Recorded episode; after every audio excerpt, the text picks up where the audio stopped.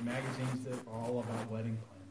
I mean, just thick, honking magazines and expensive, like seven and eight dollars for a magazine, just to look at wedding dresses that are in the thousands of dollars, and cakes and venues and photographers that cost. Yeah, I, I mean, you're clicking, you're taking pictures, really, like hundreds and thousands of dollars for photographers and all this stuff. And there's so much effort and energy and intentionality that goes into planning an event. And there's almost zero effort and intentionality that goes into preparing yourself for a lifetime of being married to your spouse. And so we, we, we have to shift that in the church, right? We've got to lead the charge. We've got to be a people that says, wow, okay, here's some college students. And by the way, just this week, uh, I met with another pastor in Stanwood that says, let's team together to start a young adult ministry regionally. Let's work together to draw these kids because we don't know what to do with our graduated high school seniors who want to hang around the youth group. It's like, go away. But where do we send them, right? So let's do this. So there's another thing God's doing, right, in our midst. And as they gather, we've got to be able to say to them, let us help you prepare for marriage because most of you will get married, right? So let us help you go beyond the preparation for the event and the day into preparation for the rest of your lives.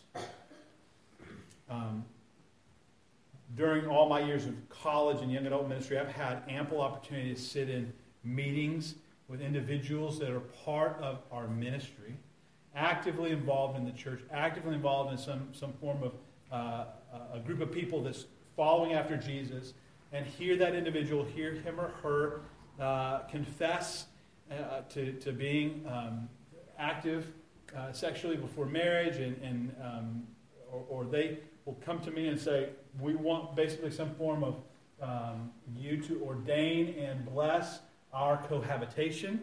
Uh, and it's just crazy to me how many times this happened to me as a pastor in 18 years. And I, and I asked myself the question why is it so common? Uh, it wasn't nearly as common in the Southeast as it is since I've been in the Northwest to have people come and say, man, uh, we just want to make sure it's okay with you as a pastor that we're living together before we get married and that we're engaged in, in, uh, in activity together with one another before we're married. And I just scratch my head and go, why would you come and ask me to, to sign off on that? That's crazy. And, and so many people in our culture are rushing to cohabitation and rushing into premarital sex as opposed to waiting for marriage. And, and one of the things that strikes me and some of you guys that are native to the Northwest may not see the distinction, but it's there is that in the South, in the Bible Belt in particular, which is not perfect, in fact, it's one of the hardest mission fields in the world today, because there are hundreds of thousands of people who think that they're Christians because they show up on Sunday. Crazy, right? And then, and but there's a moral, there's an ethos there that's rooted in the gospel presence. The gospel permeated that culture for a couple hundred years, and so there's still a sense of some of the ethic and some of the right and wrongness of these issues, right? And so uh, you know, college students will still do them, will still engage in this, but they'll hide it because they don't want people to know, right? Because it's still seen as not okay. But in the Northwest, a place where the gospel has never had a, that depth of impact over hundreds of years to create the social expectation that those things are not okay, it's just not seen as a problem, right? It's just like, well, what's the big deal? And so there's no moral ethos here that says this is wrong, this is right this is healthy, this is unhealthy. And so, even in the church, when people come to, come to know Christ, are genuinely saved, there's a process of instilling these values. There's a process of educating people as to what God's Word says and, and how we need to approach these things, even as Christ followers. And so, Jen and I have enjoyed not just teaching and, and doing premarital counseling and teaching series like this, but modeling for people in our lives what that looks like. Most of the time, well, sometimes not well. Um, but even in the not well, we, we always make up. We told our kids, you're going to see mom and dad fight, but you, we know you see it. We know you hear it. So we're going to make sure that you also see and hear us make up and, and reconcile so that you don't feel like that's still out there. The brokenness is still there, right? So we always get around to the kids if we've had a fight and say, we've made up, and we, we do that in front of them and invite them into the room and say, we love each other, mom and dad are okay, we've gotten through whatever the issue was, so that they know that we're past it, we're moving on, right? And the other funny thing we do, we, we just this came about by chance, is uh, we, we, will just say to each other, "I really like you," right? And you go, "That's weird." And we, we had you know college students say, "Well, why, why why would you say you like each other? Don't you mean I love you?" And we laugh and say, well, we always love each other. Because love is a decision of the will to sacrifice for the good of the other person. We always love each other. That's a foregone conclusion. We don't always like each other. But when we do like each other, we want to be sure to tell the other person that we really like them right now. Because that's not always the case, right? And so you'll hear us if you hang around your house, you hear me say, I really like you today. And she goes, Oh, that's great. And then she won't say it back. I'm like, dang, you're supposed to reciprocate with the I like you too. But she doesn't always like me. So, um, so, so learn to like, right? You're, you're going to love your spouse. That's, that's the call of Jesus to married people is to always love, but uh, learn to like each other. And, and the other thing, Jen and I agreed that no matter what happened before we got married, we, we just made a rule. We said we will never talk about divorce. We'll never say it to each other. We're not even going to joke about it in our house because it's not something that we're ever going to entertain. So why joke about it? Why let it be a thing? Because it's never ever going to happen. We don't we don't even talk about it. So so uh, it, you know we we begin to accept the things that we laugh at. Right? If you want to know how the culture shifted, number one vehicle for that sitcoms. The culture shifted because we we accept the things we laugh at. What we laugh at today, we embrace tomorrow. Right?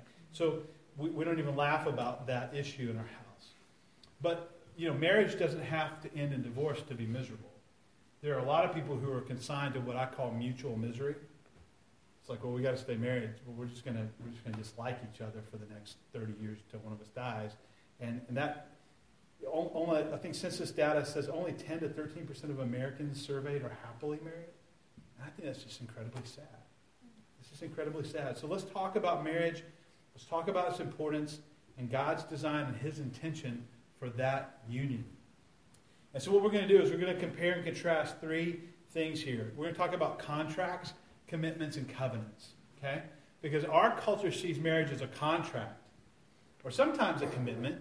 So, let me define those words for us. Okay? Contract is this a contract is an agreement between two or more parties, especially one that is written out and it's enforceable by law. So it deals with man's laws, right? When we write a contract, we just hired as a church a CPA to do our bookkeeping because I can't do it because we'd be bankrupt in like, I don't know, six minutes. Okay, so we, we contracted with the CPA to do eight hours a month for us of bookkeeping. So we have a legally binding agreement, and um, she can't embezzle money, and, and, and I can't embezzle money, and, and I can't. So there's, there's all this stuff in the contract, right? It's legally binding for us. A commitment is the state of being bound emotionally or intellectually to either a course of action, I'm committed to do this thing, or to another person or persons, I'm committed to that person, right? So I'm intellectually bound, I'm emotionally tied to this either thing I've got to do or to this person that I care about. So contract, commitment, and then here's, here's our definition for covenant. Covenant is a spiritually binding relationship that always has its root in God. That's a different thing. Right? So marriage really, in some ways, is, is, a, is a weaving together of those three things, but primarily it's founded in this idea of covenant. Because a contract, when you sign a contract, you're signing it in whose name? You can't sign somebody else's name. You're signing your name, right? And so it says we, we sign on the bottom line. That's a contract. That's my name. A covenant, on the other hand, whether it's made between two individuals or between a person and God, it's sealed with the making of a vow or the taking of an oath in God's name, not my name, in God's name. And that's why when a person takes a vow or an oath, even in today's society, it's ended with the phrase, So help me who? God, right? So help me God. I vow to love you till death do us part, richer for poor, in sickness and in health, till uh, so help me God. You go into the courtroom, in some places today, you still put your hand on the Bible. I swear to tell the truth, the whole truth, nothing but the truth. So help me God. You're making covenant. You're entering into covenant with God, right? Because it's in His name. So a contract then is legally binding according to man's law, whereas a covenant is legally binding according to God's law. And that's a very different thing. So covenant has eternal connotations. A covenant ends when one or both parties die. That's covenant. So when, when you're you say, I want out of my marriage. Well, take out a big life insurance policy. No, no, no, don't do that. Don't do that. It's when one or both parties stop breathing, that covenant is over. Right? Until that happens, those two parties are inextricably linked together. Um, I, I, have, uh, with the people that I officiate their weddings, I have moved away from the unity candle, uh, mostly because I've seen it go bad too many times, right? And we've moved towards what we call the salt covenant, which I love because it's this really cool picture of what covenant is.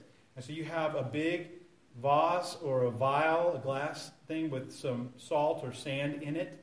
And then you have two other ones that are smaller that are filled with salt or sand.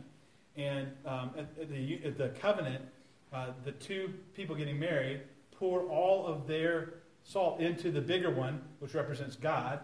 And then, and so what you're saying, and this goes back to ancient times in the Middle East, so salt is incredibly valuable because it's the only preservative that they had, right, in a, in a dry, arid climate. And so you're pouring all your salt in, and what you're saying is, if I can ever take out all my grains of salt and, and put them back in my vial, then we can break covenant. And that's not possible, right? So you're entering into this relationship, this covenant for the rest of your life. And I love that picture because it's wound with God in the same way that Ecclesiastes says a, a cord of three strands cannot be easily broken, right? And so covenant winds these two lives in, intertwined with the God of the universe. Whereas a contract, man, it's just an exchange of property in the form of goods and services. It's that's mine, this is yours, and, and that, that's what that's what premarital, pre, prenuptial agreements are, right?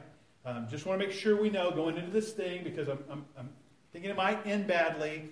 That stuff's mine. That stuff's yours. So when this falls apart, don't don't be coming for my stuff. That's contract. Covenant is uh, not a that's mine and this is yours. It's a I am yours and you are mine.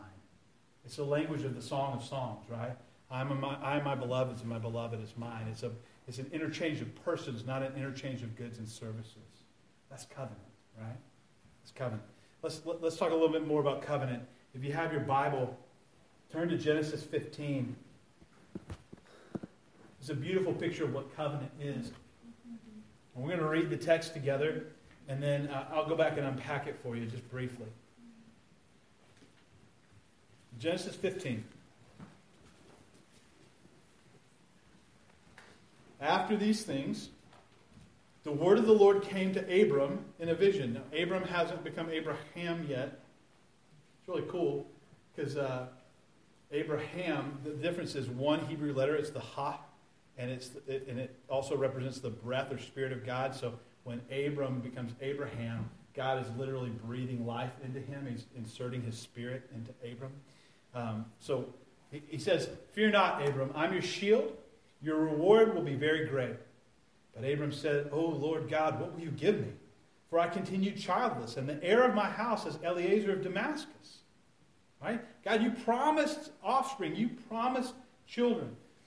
And so God, God says, um, Behold, the word of the Lord came to him. This man, Eliezer, he's not going to be your heir, but your very own son will be your heir. Now, at this point, he doesn't have a kid. And so God brought him outside and said, Look up, look towards the heavens, and count the stars. Number them if you're able to number them. And then he said to him, So shall your offspring be. And he believed the Lord, and it was counted to him as righteousness. And he said, I am the Lord who brought you out from Ur of the Chaldeans to give you this land to possess. But he said, Oh Lord, how am I to know that I shall possess it? And he said, Here's what, here's what I want you to do. Okay? Weird thing. You ready, Abram? Write it down. Bring me a heifer, three years old, a female goat, three years old, a ram, three years old, a turtle dove, and a young pigeon. And so he brought all of these and he cut them in half. And he laid them each half over against the other, but he did not cut the birds in half. And when the birds of prey came down on the carcasses, Abram drove them away.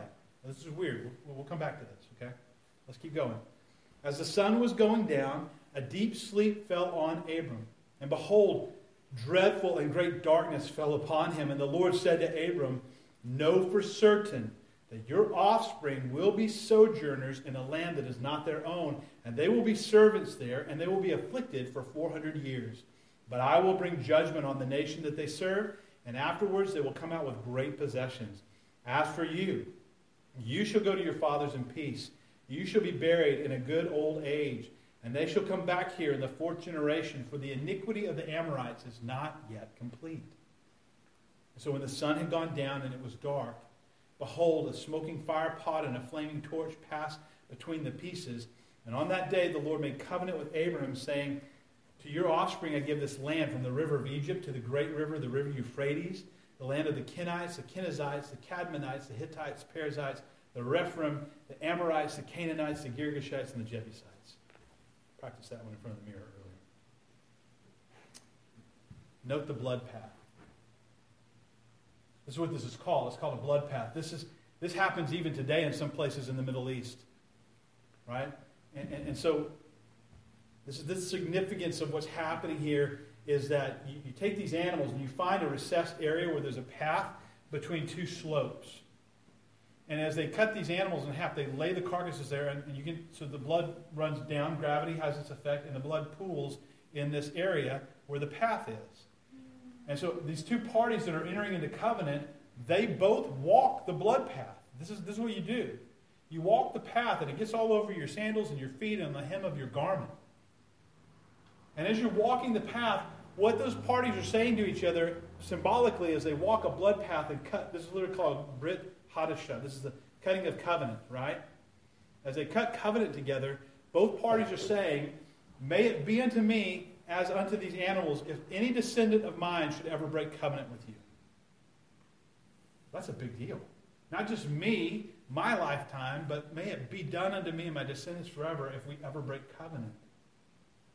This is a pretty vivid picture if you're the one walking the blood path. You're going, wow, I'm inviting my children and my grandchildren, my great grandchildren to be cut in half if I ever break this covenant. That's, that's, that's more than a contract, right? When you read the text, it's interesting because Abram never walks the blood path. In fact, when you read the text, you get into the Hebrew a little bit, you see that fire pot and that torch that are going through, that's a censer, right? Been in a Catholic church or a Greek Orthodox church, you have the uh, the chain with the, the incense coming out, right? So God is walking the blood path, and Abram is not. And so here's, here's what's important to take away from that, okay? This is what God is saying in effect. If, if I ever fail, Abram, to keep covenant with you and your descendants forever, may it be done unto me as has been done unto these animals. If I ever break covenant, I'll pay in my blood. And then by walking it again for Abram, God is saying, and if you or your descendants forever ever break covenant with me, I'll pay in my blood.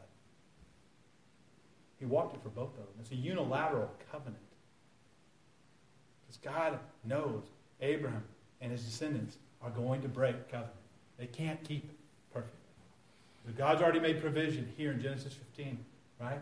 He knows Jesus is going to the cross. He's going to pay in his blood. I love this picture. I love this picture.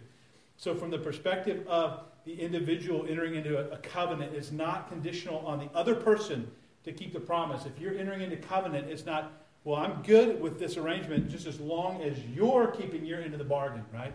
It's not what it is. It's a, I'm going to keep my end of the bargain regardless.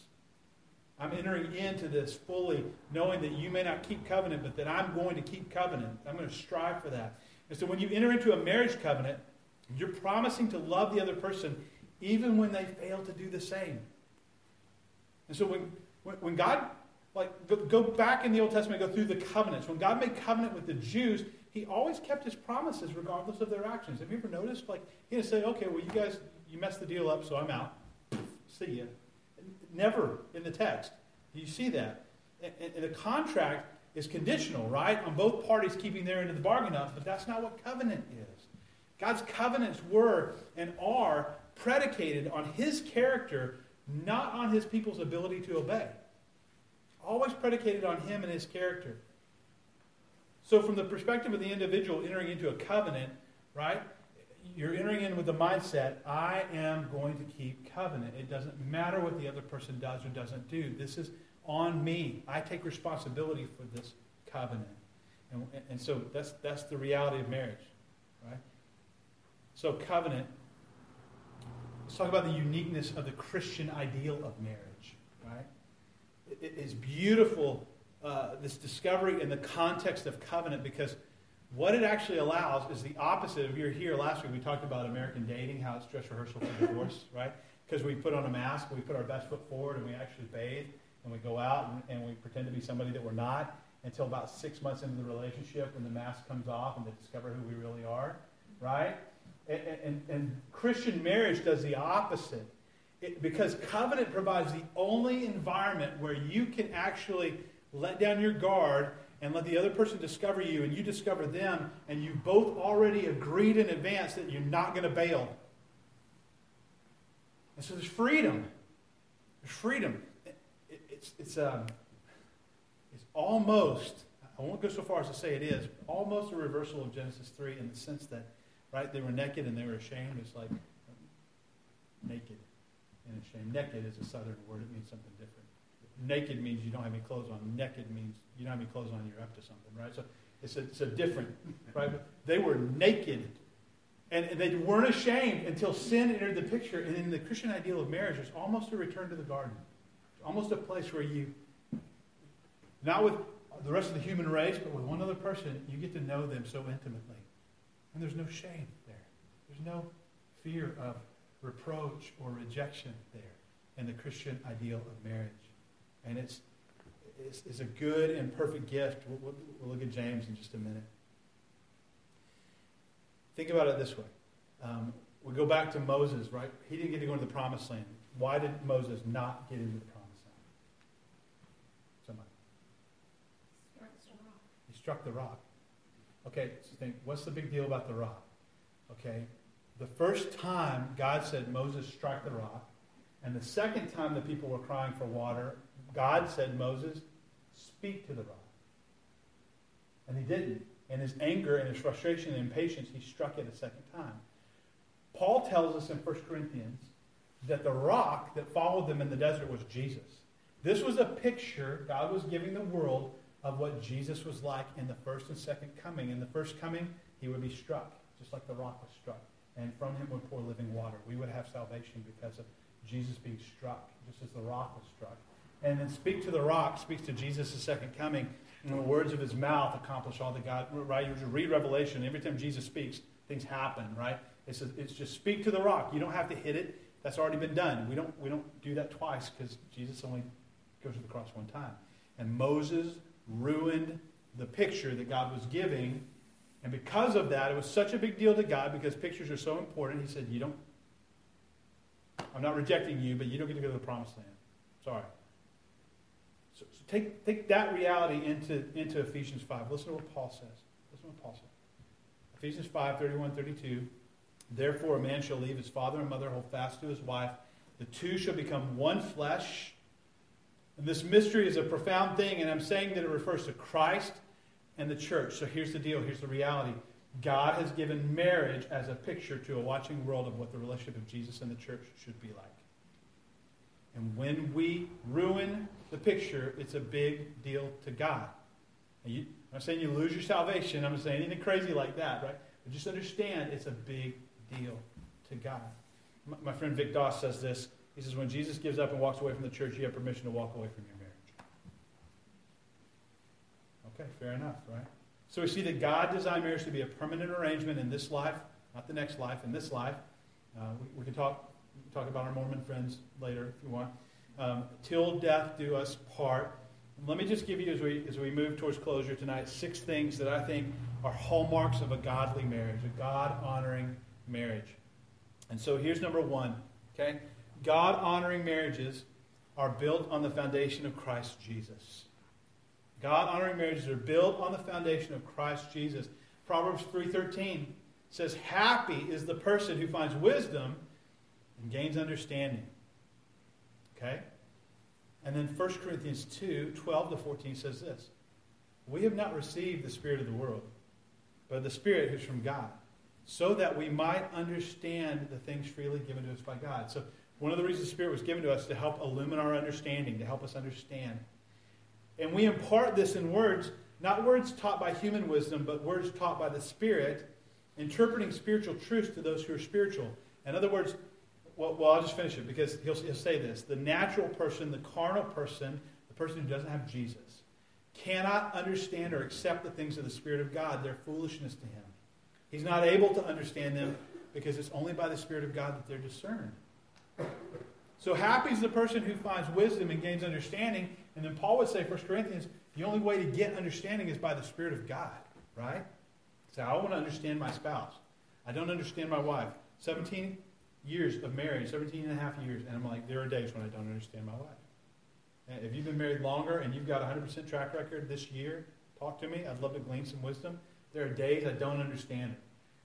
But if I'm going to gain understanding, and I, and I seek to and I desire to, the only way is to go to God, is to rely on the Spirit and say, Lord, please help me understand this other person. Because I don't even understand my own heart all the time. I don't even understand my own motives all the time. Would you give me understanding? Hebrews tells us we're supposed to consider one another, how we might spur one another on towards love and good deeds. And that the wording of the Greek, we translate consider one another, means to study intently, to figure out what makes a person tick. Your spouse ought to be uh, an object of your intent study. You ought, to, you ought to take some time to try to watch and observe and figure out what they like, what they don't like. I, I've asked Jen to make so write some stuff down for me. What do you like? What what refills your emotional gas tank? So that I know. Well, okay, we need to go for a hike. We need to get out and get some coffee together. We need to go do this, right? I, I need to know. I need to know. Help me know. Help me understand. We need to study each other. Find out what pushes our buttons, not for bad, for good. I have the spiritual gift of discovering the bad buttons really quickly. Right? Ask everybody that is in my life. They will tell you, yes, Sadie can find your button, the bad button, really fast. Finding the good button, the button you push to, to bring about good in a person, that's much harder. But that's the call, right? That kind of wisdom and knowledge and insight only comes by the Spirit, right? So, God honoring marriages built on the foundation of Christ Jesus. Here's number two God honoring marriages are grounded in humility. Humility. It was, uh, oh, it was 2000 because it was the year Noah was born. I'd only been married to Jen five or six months. She was, she was pregnant with Noah. And we got asked to, to do a Disciple Now weekend at our church, which is a big church of about 5,000 people. And we were leading the high school kids. And I had a house with a bunch of high school senior guys. She had a house with a bunch of high school senior girls.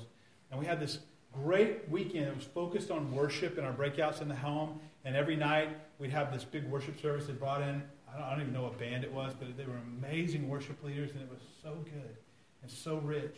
And Sunday morning, we're back in our, in our home church with our kids, and we're all there around our, our students, and, uh, and, the, and the worship was, I felt like it was dry, it was, it was different, and it wasn't the same. And, and I did what any uh, really super wise 25 year old person who knows everything about everything would do. And I wrote a letter to my pastor, right? Because I knew everything. Right? And I was just, and it was scathing, and it was careless, and it was sh- shooting from the hip. And, um, and, and, and, I detailed how fake things were, and there's no authenticity in our church's worship. And Dr. John Avant, who I'm grateful for till this day, who was gracious to me when normally he doesn't even take the time to respond to unfounded complaints like mine. And in his letter of response to me, he simply, uh, I was surprised. I got a letter, and, and I opened the letter and said, Mike, I'd love to schedule some time with you to talk about this. But before we do that, would you read this one verse of Scripture? And when you think you understand why I've asked you to read it, call my secretary and we'll set it up. Here's the verse Proverbs 18:2. A fool takes no pleasure in understanding, but only in expressing his opinion. I was livid through the roof. You ever have those moments where you're just in the flesh, you're furious, but in the spirit, you know that you've just been you've been shot down, and it only makes you more angry because you know you were wrong and you know that the other person's right, and you can't, you just don't want to live with that. It's one of those moments for me, and God began to work in my heart and say, "Yeah, you were you were you were an idiot," and, and, so um, learn to ask questions. Right? Be humble with your spouse if we're going to make it our habit to approach people thinking that we already know their heart's motives, we're doomed to fail at relationships because Scripture says in Jeremiah 17 we don't even know our own heart's motives. So, so if you're in a fight, you say, well, you did this because this and that, because this, and because you want this thing. You've already set yourself up for failure in relating to your spouse because you're claiming to know things that you cannot possibly know. Right? So we approach each other in humility. God honoring marriages are grounded in humility. Here's number three God honoring marriages are messy. They're messy. And as such, require realistic expectations. Maybe you should ask yourself some questions. What are some expectations you have of your marriage right now? What are some expectations you have of your spouse if you're not married right now, your future spouse? Think about that. Single folks, think about what it is you want from your future spouse. Young, young people in the room, don't think about it too much yet. Okay? You've got time. I'm talking to my 10 year old, especially. Don't even, whatever you're talking about. Till you're through. What, what, are, what are some of your expectations about marriage? Right? Expectations reflect needs. And sometimes those needs are only perceived by the individual. Other times uh, they're legitimate needs. Sometimes we can't articulate what we need. Sometimes we don't know what we need until we're not getting it. I mean, it's a tricky thing, right? It's this tricky thing. It's messy, right? So um, Proverbs 14:4. I love this verse. Listen to this. You, you hear me say this, you go, "What in the world does that have to do with marriage?" Proverbs 14:4. One of my favorite proverbs says, "Where there are no oxen, manger's clean, but abundant crops only come by the strength of the ox." That is to say, you can have a clean marriage, or you can have an abundant marriage. But an abundant marriage is a messy marriage. You can't have crops and not have dirty stables because ox do stuff. Right? It's going to be messy. Life is messy. That's just the reality. I love that proverb. You can have a clean stall, you can have a harvest, but you can't have it both ways. God honoring marriages are messy and they require realistic expectations. Here's number four God honoring marriages are filled with grace. They're grace filled. Proverbs 19:11. A man's wisdom gives him patience, and it is his glory to overlook an offense. It is your glory in Christ Jesus to overlook an offense. It's only taken me 17 years, right, of being married to really grapple with this proverb. I don't have to be offended by everything my wife does that I don't like. And I don't have to give voice to everything I'm offended by. It would save us a lot of frustration in our relationship if I just overlooked some offenses. Now, there's some that you, you can't and you need to deal with for the sake of the health of your marriage. Learning which are which, that's a very important skill set. If you haven't learned it yet, ask for wisdom, right? Ask the Lord to help you. Man, numerous New Testament admonitions to bear with one another, um, living up to what we've attained from the Lord, our relationships founded in Christ, grounded in humility, approached with realistic attitudes. Grace ought to then flow freely from us, right? And so you think about this, uh, the things that your spouse, your kids, your parents, your friends could address just in your life if they really wanted to. They're offended by everything that you did or weren't great at. And I'm just praising God, right, for all of the grace that works to me through others who overlook my offenses. That gives me grace for other people. Start thinking that way, right?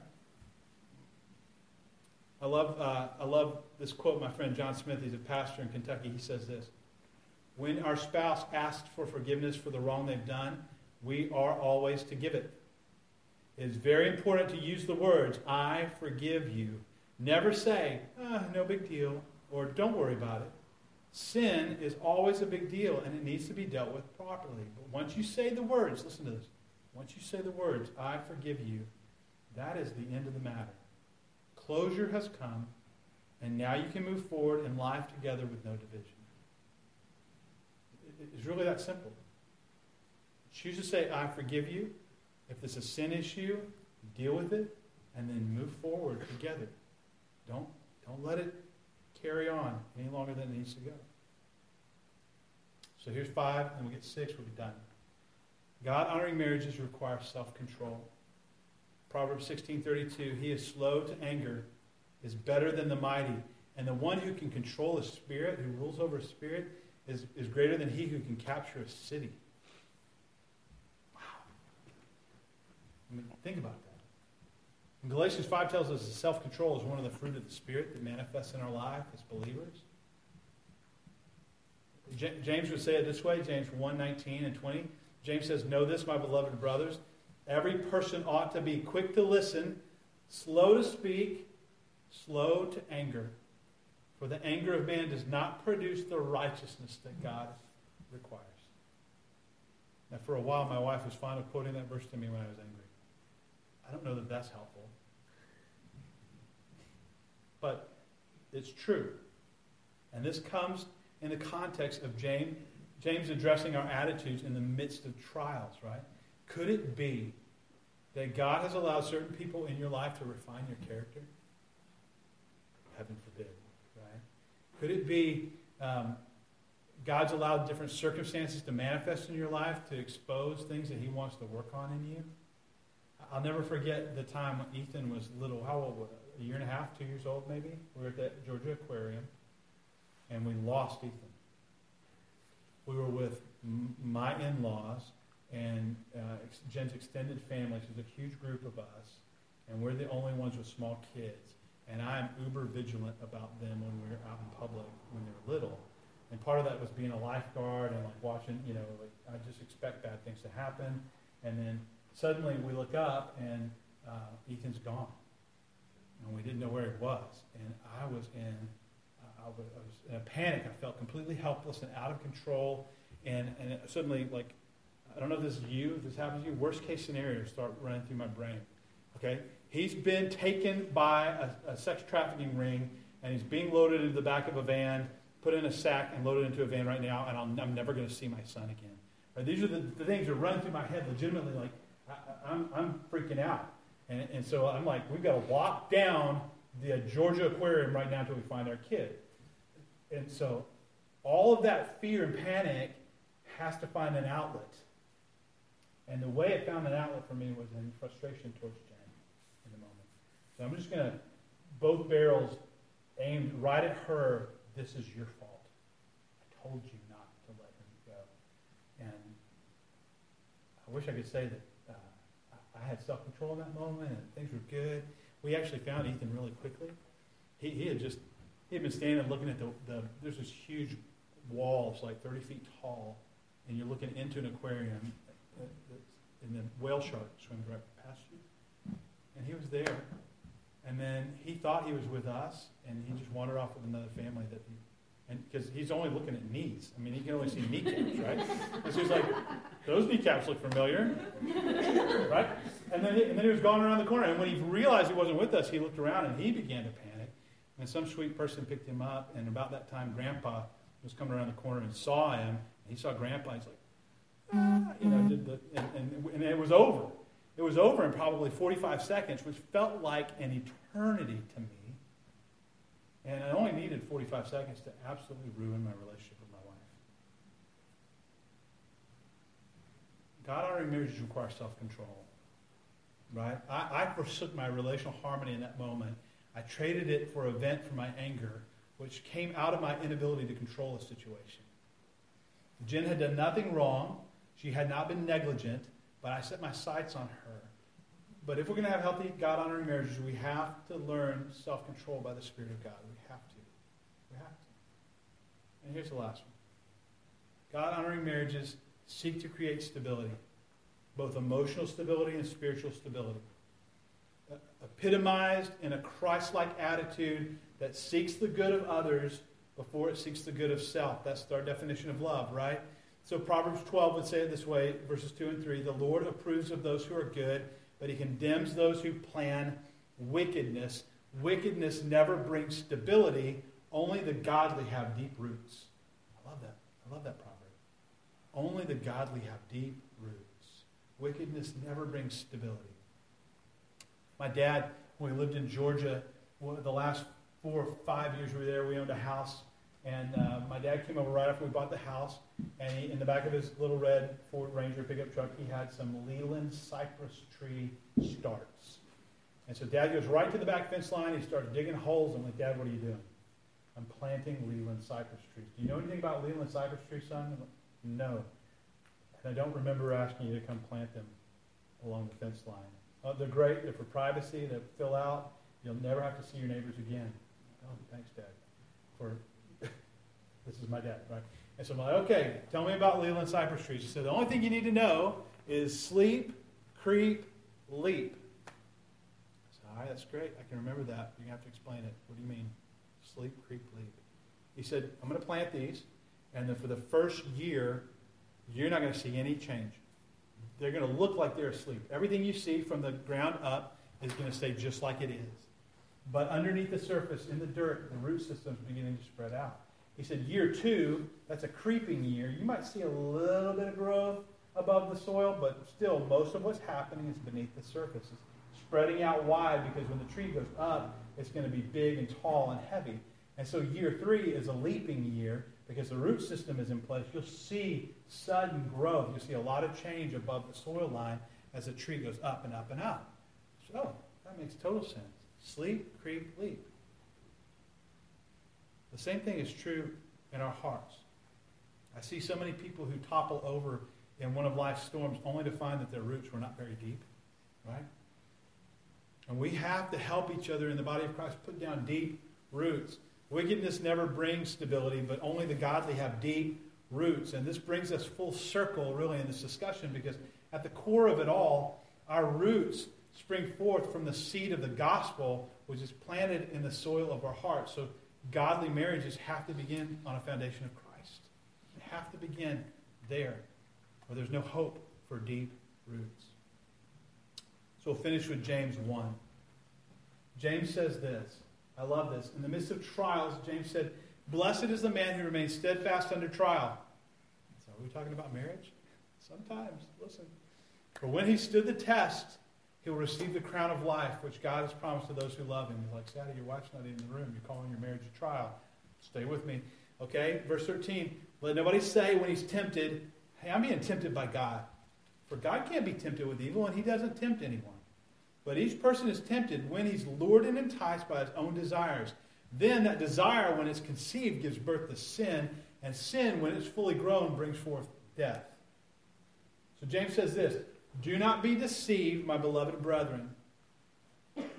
Every good and perfect gift is from above, coming down from the Father of lights, with whom there is no variation or shadow due to change. There's no God doesn't change. So get this. What does that have to do with marriage? You single people in the room, man, I can't imagine marriage ever being a trial. And all the married people said, just wait. It can be. It can be hard. You get married, you're a single person, you cannot wait to get married to this person because getting married will solve all your single problems. And it does. It just opens up a whole new set of marriage problems you didn't even know existed, right? Um, so, so now you've you got a whole you've got a whole new set of married people problems you didn't know about, and, and you can marriage bring trial, and it's like, yeah, you bet, right? Two uh, fallen people bringing their family of origin skill sets and their conflict resolution skill sets and all everything to one another. That, yeah, oh yeah, trial, conflict, absolutely, right? And so you go back and you think of James's admonition in the context of marriage so can I be tempted in my marriage? Uh, yes. To cheat, to leave, to withdraw from your spouse, right? Which again, we said dating in our culture, dress rehearsal for divorce. Those thoughts of withdrawing from your spouse or leaving them or cheating on them, listen, James says that's not God doing that, right? That's your flesh and your own evil desires. And if you give in to those things, the sin that comes about can and will bring death to your marriage. And, that's the thing about God's purposes and covenants. See, something always has to die. Right? In the blood path, animals had to die. Uh, in the covenant, the new covenant with us, Jesus had to die. Anytime there's covenant, something dies. So, so die to yourself. Learn to do it now. I can't tell you in, in years of men's ministry how many guys I've had say to me, Man, my wife just doesn't get it. She complains and nags me all the time. Doesn't she know I would lay down in traffic for her? I would take a bullet for her. And my response in recent years has been, So then do it. Nobody's asking you to take a bullet. Just die to yourself. Die to your preference. Die to having it your way. Right? You talk about wanting, being willing to die for your wife. Kill your flesh now. Okay? When you go back to verse 17 in James chapter 1, he says, Every good and perfect gift. And think back to your wedding day, married people. You're standing there. Guys, you're, you're already at the altar, and here she comes down the aisle. Ladies, the door's open, and you see down the aisle, and you see him standing there and you think, wow, good and perfect gift. Right? I did. It's like, a whole bunch of other things too. Good and perfect gift was in the mix. And, and, and then, year into marriage, two years into marriage, 15 years into marriage, you roll over one morning, smell that other person's breath, and go, I'm not sure. Good and perfect gift. I don't know. You forgot to take the garbage out again. Oh. Good and perfect gift, I'm not so sure. Struggling with addiction, struggling with impurity, anger issues, not so sure that's a good and perfect gift. Here's the question Do you see your spouse as a good and perfect gift from God Himself? Because you did on that day. It was true on that day of your wedding. It was true then. And James says it's just as true today as it was then. The problem is not that the gift has changed or the giver of the gift has changed. The problem is that we change. Our hearts are fickle. And so it's easy to lose sight of that, right? It's easy to lose sight of the goodness of God's gift uh, when, we, when we think that our spouse is not really easy to love. They're not easy to get along with. And that's why verse 16 is in the text, right? We can be easily deceived. He says, Don't be deceived, brethren, right? Because we can be deceived into not believing the truth about God. We can be deceived into not believing that God's gifts are still God's gifts, even when things get hard. Okay? We're called to align our thoughts and our emotions with God's truth as we read His Word whether it's in preparation for marriage or whether it's in the midst of marriage, when trials hit us, it, God's still the giver of good and perfect gifts. My wife is still a good and perfect gift. I'm just not seeing her that way, right? And I got to go back to God and say, realign my thinking, bring me into right perspective, help me to see this the way you see this. That's going to move us towards Christ honoring marriages. That's going to give us credibility with a culture who doesn't know the first thing about Christ honoring marriages. Because they see that dynamic in our lives, in our marriages, they're going to go, what is that? I don't even, I don't even have a category for that. You guys love each other. You like each other? That's crazy. Yeah, it is crazy. Let me tell you about the God who makes that possible. And now our marriages are opening the door for the gospel. How beautiful is that? It's awesome. Let's pray together. We'll be done tonight. Lord Jesus, thank you for your word. Thank you for this group of people who uh, loving you, trying to follow you. Uh, I was going to say the best of our ability, but that's not good enough. That doesn't cut it. We need your spirit.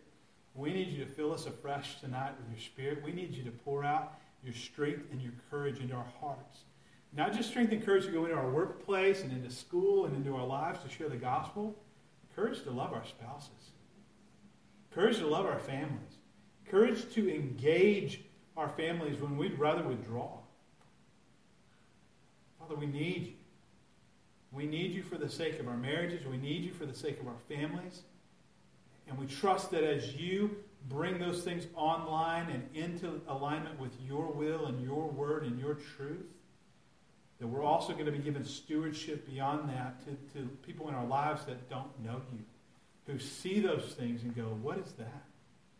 I don't even understand that. God, would you give us grace to live lives of Christ likeness with our spouses, with our families, with our children, with our parents, with our siblings, to the honor and glory of your name above all things. We pray these things in the matchless name of our King and Sovereign, Jesus Christ. Amen.